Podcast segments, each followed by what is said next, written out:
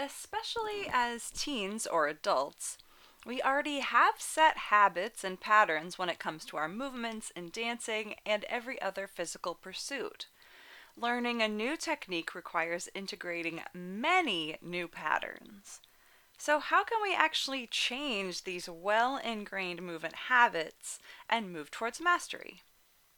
I'm Blythe Stevens, and this is the A Blythe Coach podcast dance and yoga education and coaching to move through life with balance, grace, and power.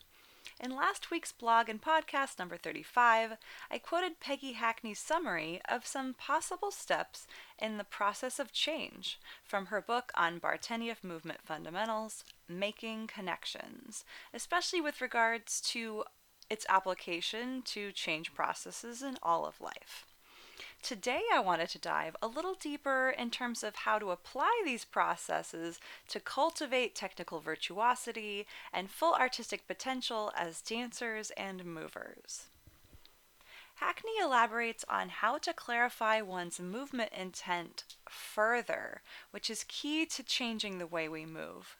Quote, the clearer you are about your intent in movement, the easier it is for your neuromuscular system to function properly. You won't then be giving it mixed messages. Once you know what it is that you want to do in a general way, become specific in one of the following ways. A. Use imagery. Let your mind's eye form an image of yourself doing exactly what you want to do, such as running with long, easy strides, with energy to spare as you reach the finish line. Or let a metaphoric image spontaneously come to you, such as running like the wind sweeping across a grassy plain. Unquote. I am absolutely a believer in imagery and have seen it transform my own dance technique and yoga practice many times. It's so magical when an image resonates for one of my students and their access to the desired movement suddenly shifts. I have another podcast on imagery, number six, using imagery and visualization in dance, yoga, and meditation, and will continue to provide more examples of images to try in the future. Hackney continues, quote, B, work from movement fundamentals. Work from movement principles. With the help from fundamentals, you can understand how your body needs to move in order for it to function efficiently. Fundamentals is based on fundamental truths about the nature of movement and how your body is made. It's fun to find out a bit more about your own anatomy or kinesiology, and you can use any new information to direct your imagery. Unquote. I agree it can be very effective to educate yourself a bit on the functional anatomy and kinesiology of the body, as well as to get feedback from a teacher knowledgeable about such topics and fundamental movement concepts. You can seek out a Bartenieff Fundamentals practitioner or explore other somatic movement practices and therapies, as well as train and dance with a teacher who is also familiar with such concepts.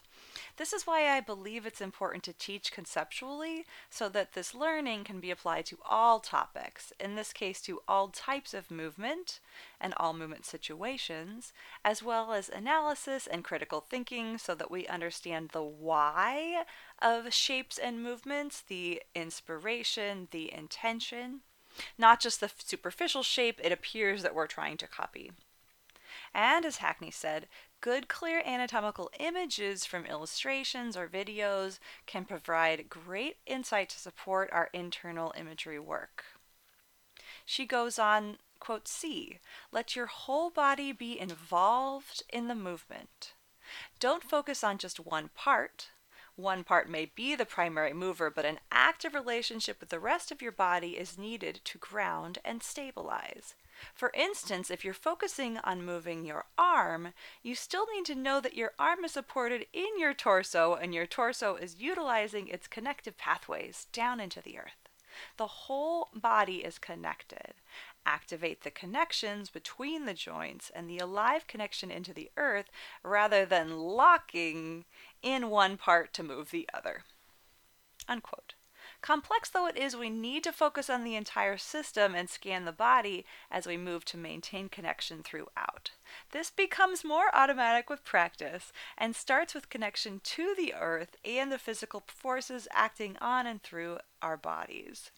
I also discussed this topic in podcast number one finding a grounded state of being for dance and life, and two, finding a centered state of being. Hackney continues, quote, D, tune into your own emotional feelings as you move. Movement can bring up feelings, and becoming specific about how you're feeling allows you to move more dynamically. You might notice the softening in your chest brings a feeling of sadness or joy. You can then use that feeling to help you move more softly or exuberantly with power. Exercises are less boring when they are personalized. Unquote. Physical and emotional sensitivity is definitely an asset here, and we can use these facilities to fine tune our movement. In my podcast number four, Finding a Creative State of Being, I talk about identifying and working with our feelings, emotions, and contexts to create what we dream of. We can't be fully effective or expressive while disregarding this aspect of our being, and I hold that an instructor who also includes the emotional aspect of our humanity can be a more effective than one that attends only to physical and technical aspects. And finally, Hackney says, quote, E, work with the space around you. Let yourself reveal lines of spatial energy. For instance, as you run, let the underside of your thighs reach forward in space. Envision your center of weight propelling you forward with no deviations. Be like a laser beam. You might even want to repeat the word forward, forward, forward. You can also let the clarity of space organize your body connections. For instance, as you arch your back in dance or yoga, let your head reach back and up rather than back and down. This will help keep your spine from crunching. Unquote. All movement is performed in relationship to our context, emotional as above, as well as physical or spatial, even social, and so on. Podcast number three, Finding an Oriented State of Being, and 25, The Body and Space, speak to the space around us, as well as the dimensions and planes of space in the body video on YouTube, and I wanted to point you to some additional resources if you're interested in continuing with this topic. Personalized teaching and coaching can be potent tools, and that they provide a mirror to show us clearly what our current behaviors are and their impact, as well as design a way to move intentionally and powerfully forward.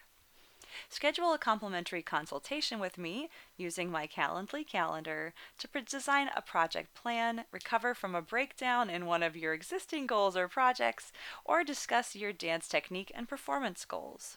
Additional resources about habits and goal setting include podcast 31, Healthy Habit Building, 32, Theme Vision and Project Planning for 2021, 34, Goal Setting for Dancers and Humans, and the Healthy Habit Building YouTube video.